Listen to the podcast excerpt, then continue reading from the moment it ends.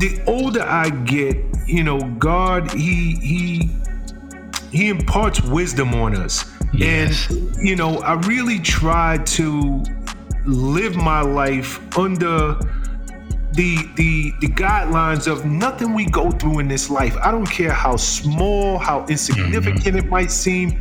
It is all for purpose and reason. That's and I'm right. saying that to say, coming up during the crack era was also the the beginning stages, or the infancy, if you will, of hip hop. You know, hip hop mm-hmm. was it, it, it was born and bred in the South Bronx. So I came up in a, a borough that right. was birthing this new art form, and for me, I just loved it. I, I was all about this hip hop culture. It was new, um, it was edgy, and I was just a fan. You know, I took five internships, failed four times, and when I say five internships, I mean working for free, literally for free, no lunch money, no car fare, no anything, because I really wanted to get into this music industry. Mm-hmm. Uh, Right when I was about to quit, I, I, you know, there was a guy named Shawn Diddy Combs out there, and he was starting Bad Boy Records. He needed free um, to very low cost labor, and I needed to get in the music industry. It was a match made in heaven. Um, and that's when my career started. I went from an intern, literally an unpaid intern at Bad Boy Records, to V P. And uh, vice president um, of marketing and promotion. And from there, you know, I went on to start, as you mentioned earlier, um, Par- I mean, Power Moves Marketing and Promotion. And we have worked with some of uh, the most established artists, corporate brands, everybody from H B O, you name it, we've to McDonald's, we, we've worked with them um, over the course of our years. And I'm at a place in life now, God has blessed me um, mm-hmm. both financially and personally. And being a kid from the South Bronx, I, I you know, I want to be the person that I never had in my life. My love was music and wanting to be in that industry. Mm-hmm. But then, there, you know, God says, okay, you know what? You say that, that, that, you love this industry. Well, let me test that. Let me mm. let me just test mm. it. So I found myself over the course of going on five years working for free, taking internships, literally going into offices uh, and doing a full-time job every day, five days a week. And wow. You know, a year would roll by and I would beg, plead, ask, can you hire me? No, I just gave a year of my life for nothing. Are you serious? So then I go to another label, and then I go to another label, and then I go to another label. But by the time I got to Bad Boy, mm-hmm. and trust me when I tell you this, I was ready to quit. Wow. I had sacrificed close to five years of my life before I even walked into Bad Boy. And I had to work another year there for free before they offered me a paycheck.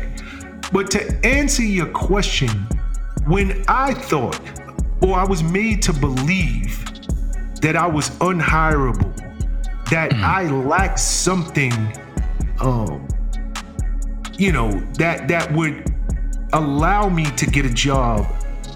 And when I started to look in the mirror and I would doubt myself, Mm-hmm. God was building this resilience in me because I would never quit.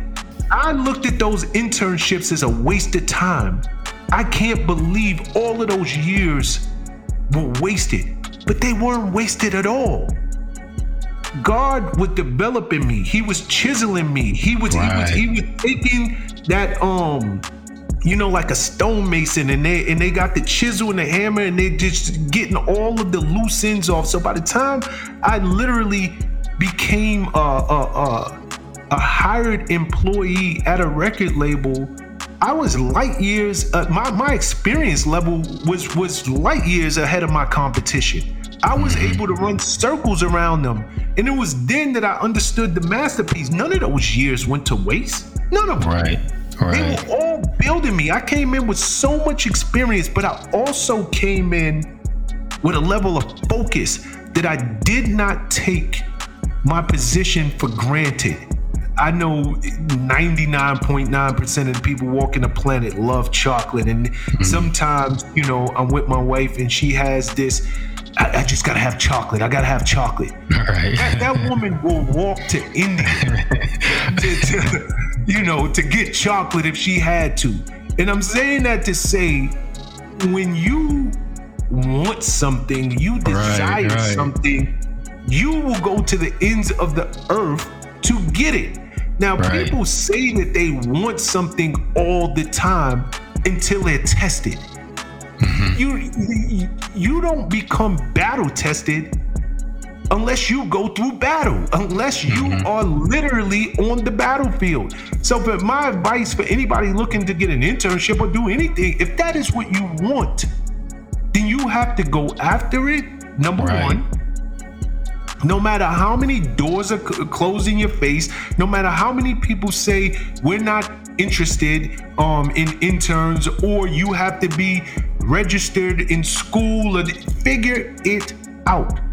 Right, figure it out, right, because there's right. always a way. There literally is always a way, and people people say they want something until there's an obstacle put before them, and then all of a sudden, that's their excuse for not going after it. That's the that's thing right. that they can hang their hat on and say, well, I tried, but. What mm-hmm. do you mean, but? There is no right. such thing as impossible. It isn't. How bad do you want it, and are you willing to figure it out? So I would just right. say, if right. you truly want something, I don't care how much resistance comes in your way, you better be that unstoppable force in the That's midst right. of an immovable object. That's Trust right. me when I tell you, nothing wants to stand before you. People, they talk next level stuff, but they just not willing to do next level stuff. I mean, I can't, I, I can't agree with you more. And you know, the only thing I would add to that, because you, you, you said it perfectly. There's nothing on this planet that's free, right? There's nothing. I, I don't, I don't care what it is. You're going to pay somehow. Sometimes right. it's just with your time. Sometimes right. it's just with sacrifice. Mm-hmm. Sometimes it is just giving something up that you would normally be doing at that moment, but you're going to pay. And it really comes down to a very, very simple question. Are you willing to pay the cost? For whatever it is that you want. You, you said it, people are not willing to do next level stuff. Mm-hmm. Sometimes the cost is next level stuff. That's right, that's right. Nobody wants to pay it.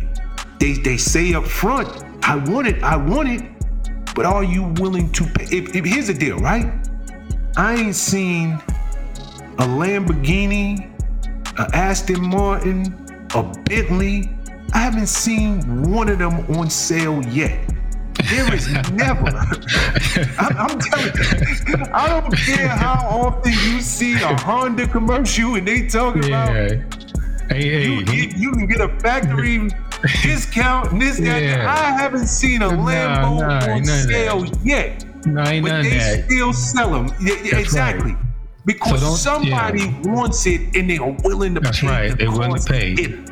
So so don't even go down. Don't even go in there talking about can you go down on it. No, ain't no haggling. It ain't no time of year. It is no Black Friday sales. You can't go the day after Christmas and think yeah. you go. It is no. T- hey. And that's the thing with life, right? Sometimes right. if you want, if you really want to change your life, that's right. There's no sales. There's no yeah. easy way. You ain't waiting to the day nah. after Thanksgiving and think you. There ain't no Cyber Monday yeah. and, and think, okay, I'm gonna get a discount on my new life. It don't work like that. You gotta put in the work and you yeah, gotta pay the cost. And, and it never go on sale. Success never go on sale. Never. It's just gonna cost everything as a trade-off, but this is gonna cost you. gonna cost you. We've been trying to sync this uh, interview up for a little while now, and you're all over the world doing, uh, you know, great and wonderful things. But um, hey, it's certainly a pleasure to to finally, um, you know, get you on the show. I think the last time we had the opportunity to speak, we may have talked, you know, close to an hour, and it was certainly a pleasure. Absolutely, I enjoy it. Thank you. So, so Shannon, you know, I have to ask, you know, you know, up front, like, what was it like before we get to anything else? Yes. W- what was it like as a child growing up with, with prominent actors? You know, um, you know, you know, I got to ask again. You know, the, your dad, John Amos, um, at home, was he much like the, the Good Times character we affectionately know as James Evans, or what? Um, yeah, it wasn't a stretch. I will admit that his character was not far off from who he is. But, um, you know, there's so many multiple layers to who my father is. So while um, he embodied some of those uh, characteristics, um, you know, that was a fictional character. In real life, he's very much an introverted man. Um, pretty shy, loves to be in a quiet space, loves nature, and really a Renaissance man. Actually, both of my parents I would consider Renaissance um, people. My mother's an mm-hmm. artist, um, mm-hmm. so she was a creative with her hands. And um, my father, um, being an actor, um, you know, brought that energy of, of creative spirit into the household. And so it was amazing growing up because I got to be around people like Maya Angelou, you know, having dinner with her in my youth and not even realizing, or maybe I was realizing, but not to the magnitude of, of who she was in the world until I really grew up, and having people like Lou Gossett and Ben Vereen and um, other, you know, just really prominent, amazingly talented people um, in and out of our home growing up, and being exposed to that was, was amazing. Mm-hmm. Yeah, that's amazing. So Shannon, you know, you, you, you've kind of followed your dad somewhat, um, you know, into television and producing and that sort of thing. But there was a bit of a, a, of a shift, as I understand, around two thousand seventeen. So sort of what, what ultimately brought you, you know, to the work you so passionately do today? You know, it's, it was a series of events. Um, I had been producing, like I said, for over twenty years, and um, I wasn't feeling as fulfilled as I thought I would. You know, even in the pinnacle of my career, like I was, ex- I was happy and grateful for everything, but I just wasn't feeling as fulfilled in the work. And as television changed and more things were being driven by marketing and um, by the networks of ideas of who we are and how we're supposed to show up, the more I became disenchanted.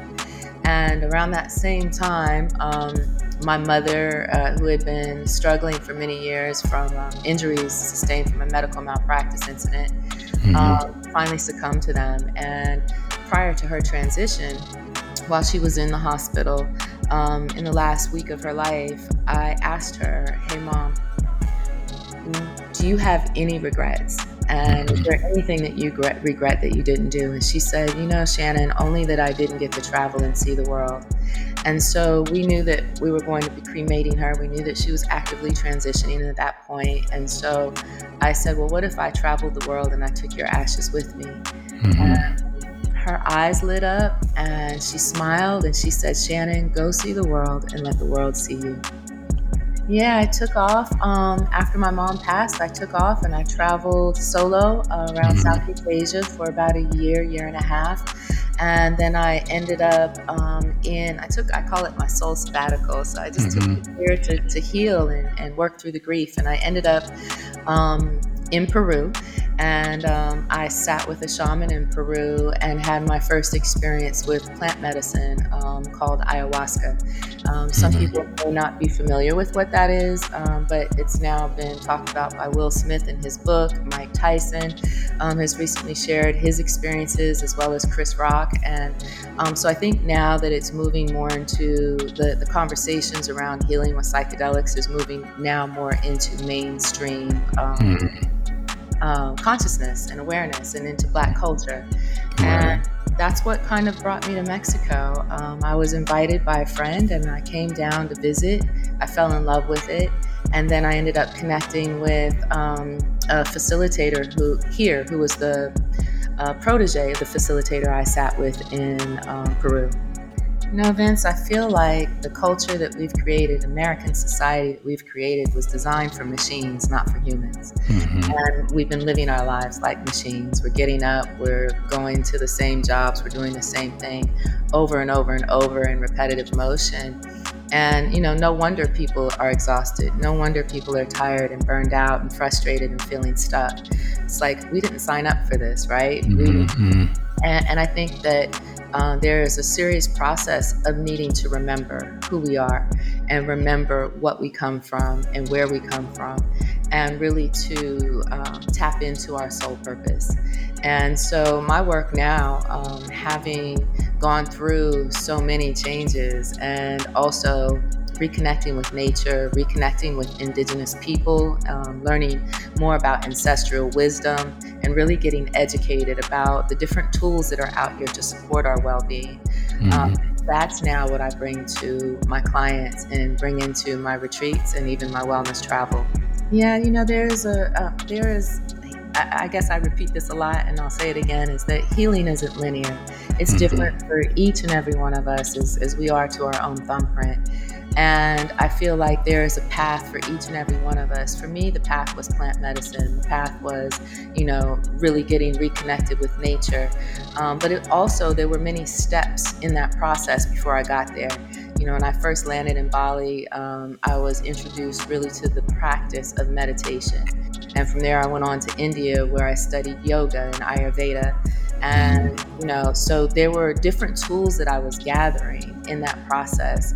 And I think that in the current state of affairs that we find this world in, with things always changing and, and moving so quickly, um, that it's really important that we slow down. And when you slow down, you can really do some serious reflection. And that's where we tap into that shadow part of ourselves, that the, the thoughts and the feelings and all the stuff that we've been consuming and pushing down in our bodies, all mm-hmm. that generational trauma that right, we are right. holding. Mm-hmm. Yeah, and, we, and and until we actually do the work to, to bring it up, to sit with it, to process it, and to let it go, uh, we can't, you know, we can't fully step into helping others. How do we help mm-hmm. our families if we're not helping ourselves? So it's like mm-hmm. that philosophy of securing your own mask first. When I think about my childhood, I think about all of the the ups, the downs, the experiences that I had, but they have always been there with me, even to this day. While I live in Washington, D C, I still have that same foundation and commitment from my family to know that whatever it is that I set my mind out to do, they're going to support me. They're going to tell me when I'm wrong. They're going to tell me when I need to keep going. So that's so, so critical for my success, is having that core foundation.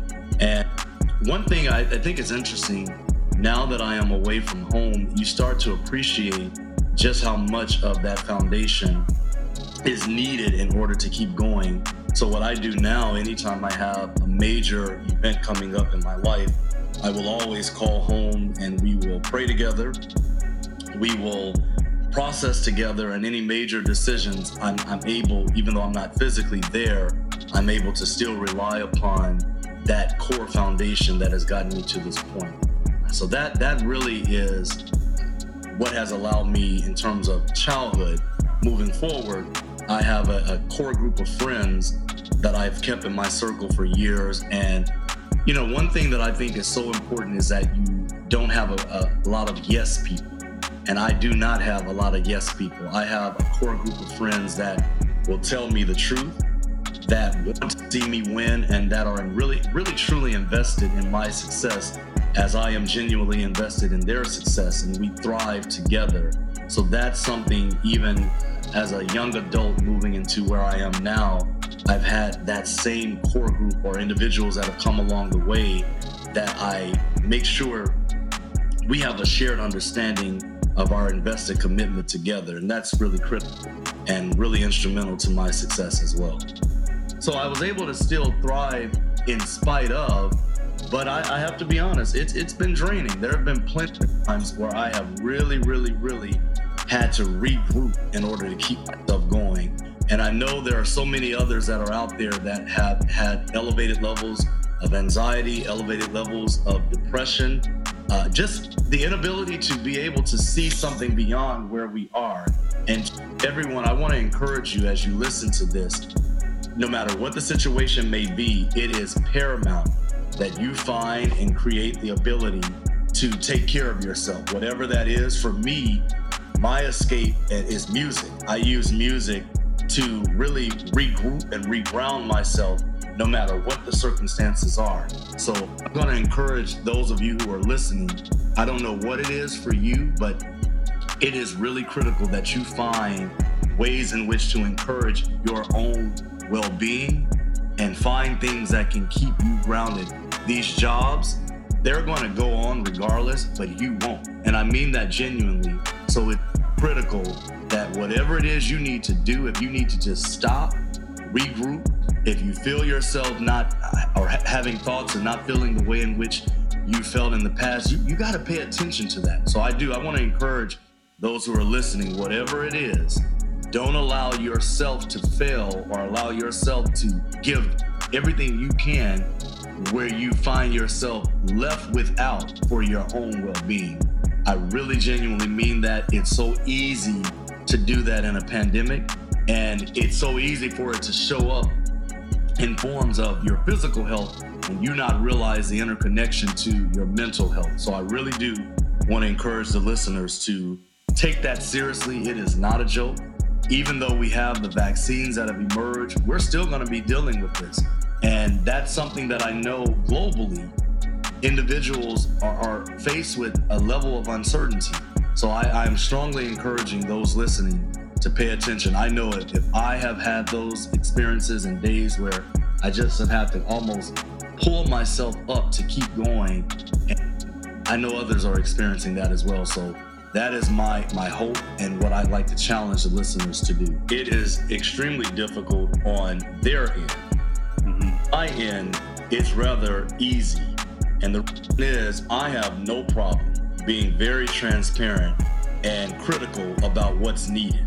I think so often organizations, we, we bought into this idea of diversity and inclusion because it's something that looks good. It's great P R. If we're not committed to actually paying attention to the deficits that exist in our organizations or the marginalized communities going beyond race, because it's not only a racial issue that has to be addressed. We're not prepared to have the really in-depth dialogue where we can not only acknowledge our discomfort, but sit in that discomfort. And they have candid, open dialogue about the historical problems and existing problems within the organization and the broader global environment. And, and this is something that I have shared with leaders all over the world. Live in siloed or in isolation from what's happening in the real world. And as a result, people are going to bring that into the work environment, regardless if you want them to or not. So it's not a, it's not appropriate to say, well, leave that out. That doesn't exist in here, because it does. And I'll give you an example. Most recently in the United States, we went through what I would define a tumultuous experience politically. And for things that some people had never seen before, I, I remember on so many different occasions, people saying, well, we've never seen this, we've never seen this. And I found myself saying, while it may not have existed in the format that we're seeing, we've been here before. It's so important to acknowledge the history of the United States. And one thing I always like to process that some people are uncomfortable with, but it is necessary because I do not believe in being politically correct. We have to have open, candid dialogue. The United States is stolen. It's stolen. And I attended school at the University of New Mexico, where I obtained my P H D and had the honor of interfacing with so many different indigenous tribes of this land. And I can share with you the experience that so many of them are still having today is a direct result of intergenerational trauma and the fact of the matter that they have been not only murdered or massacred, but they are still experiencing trauma on their own land. That's an experience that if you have never had to face it or own it or, or be confronted with it, you may not think about it. But because I had the honor of living in Albuquerque, New Mexico for almost four years, I was directly confronted with and had the opportunity to engage so many of our native tribes. That experience is something that we have to sit in. Enslaved Africans were, in fact, brought to this country and enslaved for over four hundred years. I would argue that as we look at systemic racism, in many cases, individuals are still being stifled today. And, you know, I have to remind myself often, I've been able to navigate successfully because of my education and the platform that I've developed for myself. But I am not by any means naive to the fact that there are so many people who look like me who will never have access to the opportunities that I have. Organizations must recognize and own that if they are truly committed to diversity, equity, and inclusion. Diversity, when I think about that, we're talking about a broad scope of perspectives, which it can literally be any single thing that's an impediment in your organization. When we think about inclusion, it is the state or act of being included. So you have to look around and really acknowledge who's not here. Mm-hmm. They are here. Do they actually have a voice and the ability to drive change? Because if not, it gets back to what I mentioned, it's great P R. And we will never see change if that's the mentality that's adopted. And that's not limited to the United States. That is all over the world. And what I think is most critical and where I typically start with organizations is equity. What is it going to take to meet people where they are, to give them what they individually need to thrive? And so oftentimes what I've seen organizations do in an attempt to address diversity and inclusion, it's a mindset of, well, let's just hire more black people, and let's just hire more whatever racial or ethnic group. The problem with that is if you're hiring individuals, but you're not positioning them accordingly throughout the organization to have a true voice to impact and drive change, all you have done is put butts in seats to good from a numerical perspective, but potentially have no ability to drive sustainable change. You must look at every individual within the organization as a contributor to your organizational climate and culture to drive change. So many leaders, they have not bought into understanding the nuances and really the complexity that goes along with diversity, equity, and inclusion. And if the focus is only on talent acquisition, then you've missed the opportunity to acknowledge the broader organizational culture, trends, values, and perspectives that thrive within the organization. And as a result, it is more likely than not that while you may have a desire to drive change, you are going to operate in what I call surface level action items that will not lead to sustainable change. That is the challenge that I have seen globally and overwhelmingly in the United States. Right now, I'm living a full a bicoastal life, so I'm going back between California and, and Illinois, you know, Chicago predominantly, but going back and forth for real estate business.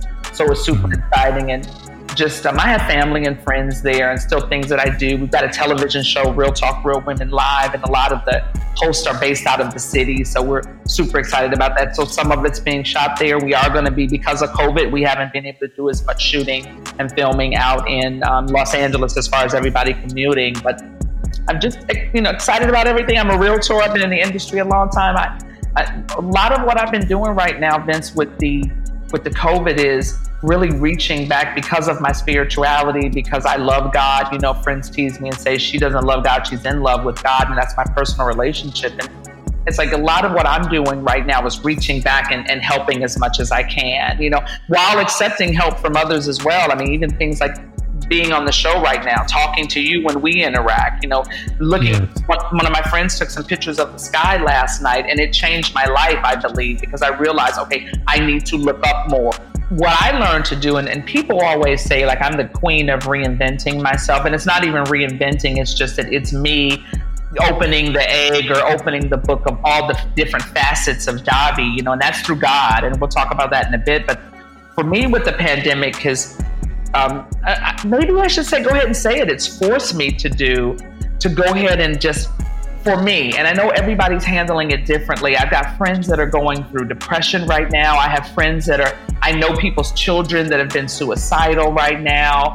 People that love the Lord too, not just people that don't know, that just are really caught up. You know, the enemy looks for that moment to come inside. So for me, I've decided that what I have to do so that this thing doesn't get so overwhelming is I have to go into, let me create some of those things that Davi's been wanting to do, that she's been putting on the back burner, uh, let's call it procrastinating on some of the things that, you know, whether it's writing that book or putting together that master training program that I want to do to help people just to finding themselves, you know, waking up that individual. You know, I have a piece that, that will change the world as far as um, how we look at a situation like this, you know, and it's a pandemic. It's something that has happened before and it will happen again. And we have to get out and vote. So it's things like this are handled differently um, because it's going to happen again. We're going to have a pandemic again. It's just the handling of something like this. But what it's done for me is and how I'm dealing with it, I'm learning how to scale back on certain things. You know, when I, in the very beginning, I just lost my grandmother, actually March the twelfth. We went on lockdown March the nineteenth. And at that point, you know, I had already been, you know, caring for her for a period of time. And I, so now we go on a lockdown. So it, for the very, in the very beginning, it, it felt, I felt, the isolation was very real. And it was very real. And I thought, what would what would my ancestors do? What would, how would God want me to handle this? I'm, I'm feeling, and then we tap into my spirituality. You know, my faith in God says, Davi, take, I, I need you to take what this is, and I need you to come out with what this was meant to be for you, because everybody has their own story. So it's like, what is this pandemic supposed to mean to you? Spiritually, mentally, physically, emotionally, and, and financially. What is this supposed to mean to you? What is the growth? I mean, I am, I always say, I mean, I, I think I'm grown, but I'm growing up again. I'm growing up mm-hmm. on a different level right now. My priorities are changing, you know, and things are different. Even my eating habits, things are changing and, and financially, and we'll talk about it in a bit, but I'm cutting back, I'm scaling back on some things. And not only that, if I'm spending, I'm making sure that I'm spending on something that is going to potentially, even if it's, you know, happiness always, you know, you take yourself out, you do this for your children, your family, your loved ones and all that, but also making sure that if it's something that I'm going to do to make sure it really does yield that excitement that I thought that it would, or, you know, or making sure that I'm doing something that's going to make someone else feel good, or that is going to be an investment that's going to make money for me. Let's keep it real. People have to stop being afraid to talk about they want their money to make money. We have to, you know, look at that differently. So to sum it up for me with all of that, I'm saying, let's dive into ourselves. I'm diving into myself and saying, pulling out everything I can to figure out. So when this, during this pandemic, I'm doing things to create myself. I still have those days that are, that get me, but then I get myself back up and get, or I call somebody like yourself and say, this is what's on my plate right now. Vince, what do I do with this? And then you talk me through it. Continue to create an environment that's conducive and beneficial for you to grow, because right. an, an organization says we're on lockdown, we're on this, we're on that. That doesn't mean your mind is on lockdown. That doesn't mean your brain is on. That means that your creativity, that means that you read those books that you ordered on Amazon that you never read because you ordered it because your friend had it and you thought it'd be cute right. to get it. You know, that means that this changing of the diet, you've always wanted to do something different. You said you wanted to try being a vegan. You wanted to try being a vegetarian. You wanted to get that thirty minutes of workout in every day. These are the times we have that time now. That's what I'm doing with myself. I purchased a bike. I'm actually riding it. I, I wanted to cut back and eat differently. I've always eaten pretty healthy, not always, but in my adult life, I'm over forty, I started eating pretty good. And it's like, mm-hmm. at the end of the day, it's like, but now, but let's take it to the next level, Davi. Now the next level is, okay, pretty good versus am I watching what's going in my temple, which is what I'm doing now. You know, you've had your experience that is experiences that have been very vast, and you've been in situations, I'm sure, that you didn't know what the next moment was really going to be. And so that's what a, that's the mindset we all have to be in right now. That's why that's right. I love, you know, your book and what you're doing with that. We have to be in that mindset right now. And what I'm doing for myself is I'm making sure that I'm in that. I told my son the same thing. I said, sweetheart, this is when, you know, for the lack of a better word, you're, you you have to incorporate a combat mode into this for yourself. Mm. You know, you uh. absolutely. That's a, that my my exact. You have to incorporate a combat mode into your life. You know, that's one of the things that, you know, it's fight or flight. You make it happen, and and then you have to take that other end of it and incorporate with the combat, which is what I'm doing. Is incorporating okay with that where it's that, like you said, that business plan, that, that everything in place while you're making sure there's, there's no, there's no, there's no chance, right? Or not, not chance. There's no, um, a room. There's no room for error in certain areas of your life right now. I'm working on my mm-hmm. growth. I want to come out of this a multimillionaire. I want to build my business. Right. I've been a millionaire. I want to be multi, and I want to be able to go out and, and, and do things for others. But I don't want to come out and then go into a billionaire. I mean, I've seen millions. I want to see what billions mm-hmm. like. Do it while you're scared. I think, honestly, I'm still living that, that motto, that motive. Um, a lot of people see me now and think I kind of like have it all figured out, but I, I still get frightened. I was actually just joking with my wife. We have this big event that's coming up um, in a few weeks, um, an investor summit virtually, and, I, and I'm nervous. And like we have everything together, but it's just like, it's something that hasn't been done. And, you know, I'm putting the company and myself in a position that, you know, is different. And so um, I, I think that's just like, you know, if you want to find out how, you know, your, your ultimate, you know, power, you know, your ultimate being, you want to be your greatest self, um, you got to do it while you're fearful, got to do it while you're scared, because as long as you can prepare and, you know, do all that you could do, the universe kind of gives it back to you to, to where it's like when you're in those spaces or you take those risks, you take those chances, honestly, it's probably not going to be as bad as you thought it was going to be, you know? And so like, even though you go through that, you still get nervous, but um, I always tell people to, to do it while they're scared and,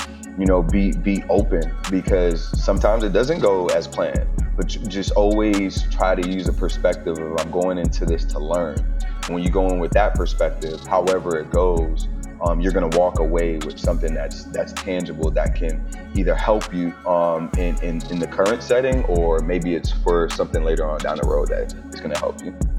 I think that we all could use some sort of encouragement right now. Right now it's tough. Um, it doesn't, even Jeff Bezos is going through something right now, right? Like there's so like many unanswered questions about what the future holds. And, you know, at this time you really gotta find that, that peace. Um, so, you know, before I get into like, you know, motivating others, what I do is I, I try to find that alignment. So I'm, I'm really big on like mental health. Um, so, you know, whether it's, you know, a therapy sessions or having, you know, the right individuals that I could call up on or, you know, text and just like, you know, share my myself with, um, I'm, I'm really big on that. I'm big on, you know, meditation. Um, that's how I kind of start my day off, you know, and it's, it's even more needed right now because the days are like so long because you're in the house and it's quarantine and stuff like that. Um, so. You know, I think just finding that, that peace in that space on the spiritual side, um, you know, I, I think spirituality is all about finding that connection to the that core foundation, you know, finding that what's what's that driver, what leads you. Um, so, you know, finding a way to connect with that. So for me, you know, um, I'm, I'm really probably more in tune with my church uh, now more than ever. Um, you know, because I'm not able to be there physically, and that physical presence just does something to you. And luckily my church does, you know, virtual virtual sermons and stuff like that. But, you know, if there's smaller groups where individuals are getting together on um, prayer circles and stuff like that, like I, I, I try to get in those because those help me just like stay motivated and, and, and stay focused and understanding that like this is something that's going to pass over time. And then on the physical side, um, being active, um, you know, making sure you're getting out, um, going on walks, you know, um, I, I pretty much made a, built a gym in my, um, you know, my uh, garage now. So I'm like in there working, sweating and, you know, making sure that I didn't mess up the rhythm that I had when I was just like, you know, walking to the office or, you know, going across town to go to different meetings and then finding time to work out. Um, and then just the emotional side is just, again, kind of finding that peace, um, that balance, you know, whatever that, that driver is for you, just tying that into it. Um, and being open to like being down sometimes, like not holding it in anymore. I think, you know, we, especially as men and leaders, we feel that we can't be human. And I feel like that's one thing that I've tried to do throughout COVID is just showcase, you know, humility and then just, just me being human. Like, I don't know it all. I don't have it all. I don't have it all together. And that's okay.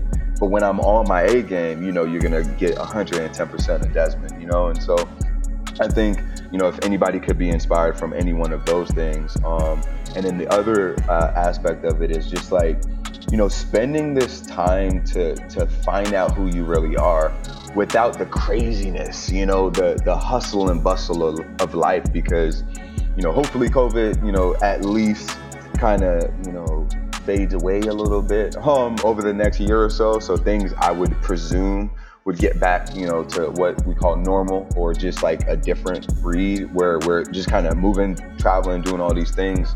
But I think now is the time to look inside and see who you want to be over the next ten to twenty years, you know, like what what goals do you have, you know, what, um, you know, relationships you want to build, um, and, and, and just really being able to sit back and just look at it all and just say like, I could still accomplish that, but but now is the time for me, you know, and not, I feel like even with the hustle and bustle of life, we, we spread ourselves too thin and we don't take care of ourselves like we need to. So I think COVID as a, you know, a blessing in disguise, and just a real optimistic person, just seeing the beauty in it all. I think a lot of people are now getting that time to, to look within and, you know, just realize some things. Well, to see, to have my brother have his name called in the first round, Vincent, it was absolutely just an amazing feeling, because he had worked so hard to get to this point, and he had done nothing but just put out the effort, the energy, the time, the dedication to become the best. And that's what he did. And he deserved everything he got, from being drafted at number four overall by the Baltimore Ravens in nineteen ninety-six, to his first ballot Hall of Fame induction, to being one of the one hundred greatest N F L players of all time, and regarded, Vincent, as one of the best to ever play the left tackle position.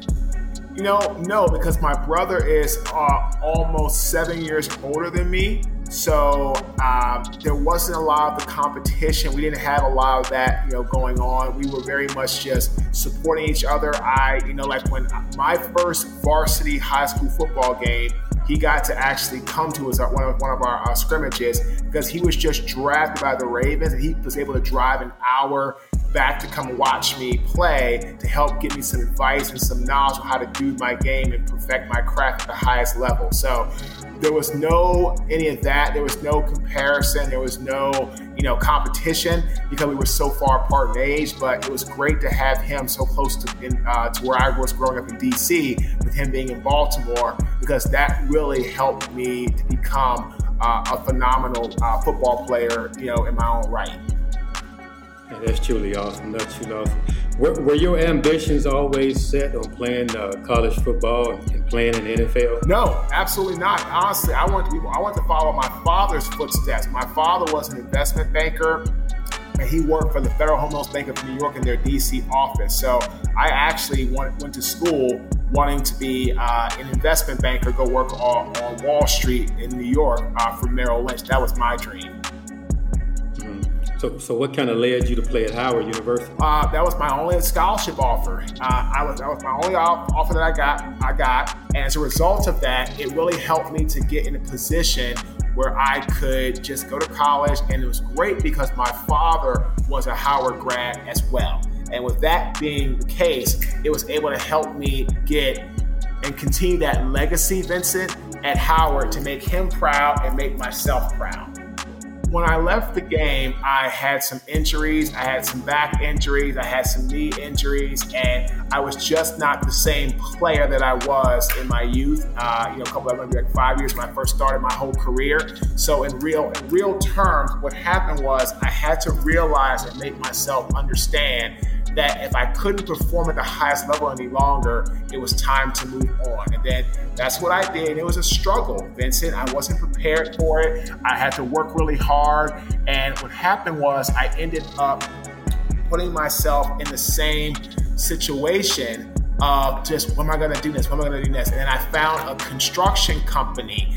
And, and with the construction company, I became the largest African-American subcontractor in uh, the city of Baltimore and the state of Maryland. And that's when I built a massive business, Vincent. But unfortunately, I became very egotistical, very arrogant, and I stopped listening to people. And as a result of that, I had I lost my business and filed a Chapter seven bankruptcy uh, in two thousand thirteen. You know, here here's the thing is that, you know, the construction business I kind of fell into by just kind of mistake, right? Because I just wanted to chase the dollars and cents. I should have never been in construction when I left the N F L. I should have gone into some type of, you know, development, maybe move into coaching or something like that at that time. That would have been a much better fit, but I didn't have any guidance as far as mentorship in that area, and I was I kind of needed a break from football. So the construction business was a good way for me to kind of set this up and see, okay, if I can do this for a while, if I like it, I'll continue. If I don't like it, then I'll move on to something else. But unfortunately, Vincent, uh, I started making a lot of money early in my career in construction, and that was a gift and a curse. In two thousand eight, when I left the, the N F L, there was none of that. The, the, the, in two thousand thirteen, that's when it got set up with the uh, Gene Upshaw Trust Fund, N F L Player Care Foundation, and that's when I was able to, matter of fact, when I filed for bankruptcy, the, the Trust and Player Care Foundation had only been in existence for about less than a few months. And I was one of the first players that I was able to get assistance from them, Vincent, when I filed that Chapter seven bankruptcy in two thousand thirteen. So when I left the game uh, in oh seven, oh eight, there wasn't anything set up. But now there is, and that got uh, and that got initiated, Vincent, as part of the new C B A agreement back in two thousand thirteen. I wanted to show people the roadmap that we have designed to get us to where we are today. From, again, Vincent, seven and a half years ago, I was bankrupt, I was broke, I had four hundred dollars to my name. All of my assets were stripped from me, home foreclosed on, both cars repossessed in the same day. I was working as a job as a custodian for eight dollars and twenty-five cents an hour after I was fired from two jobs in the same week. And when I've had my pivotal moment, Vincent, and someone's trash, rotten banana peels, and spoiled milk got on my bare skin, clothes, and body, at that time is when I had the light bulb moment, like, okay, if I don't make this change today, I'm gonna be here the rest of my life. So the success cycle uh, is really about ambition, which is creating your blueprint and creating a roadmap for your life, taught, followed by drive, which is about being inspired over motivated, which means you have to put in things and be creative and have them come from within and not motivated by external forces and factors. And then it's all about hard work. Focus on yourself and not the competition. You can do those three things, and you put yourself in the best chance to achieve success. Don't miss a single episode of the Out Front with Vince Noble podcast. It's been ranked as top five percent globally recognized podcast, the show that gives emerging leaders, entrepreneurs, and technologists the information and inspiration to thrive and become their best. On Apple Podcasts, Spotify, or wherever you download or listen to your podcast.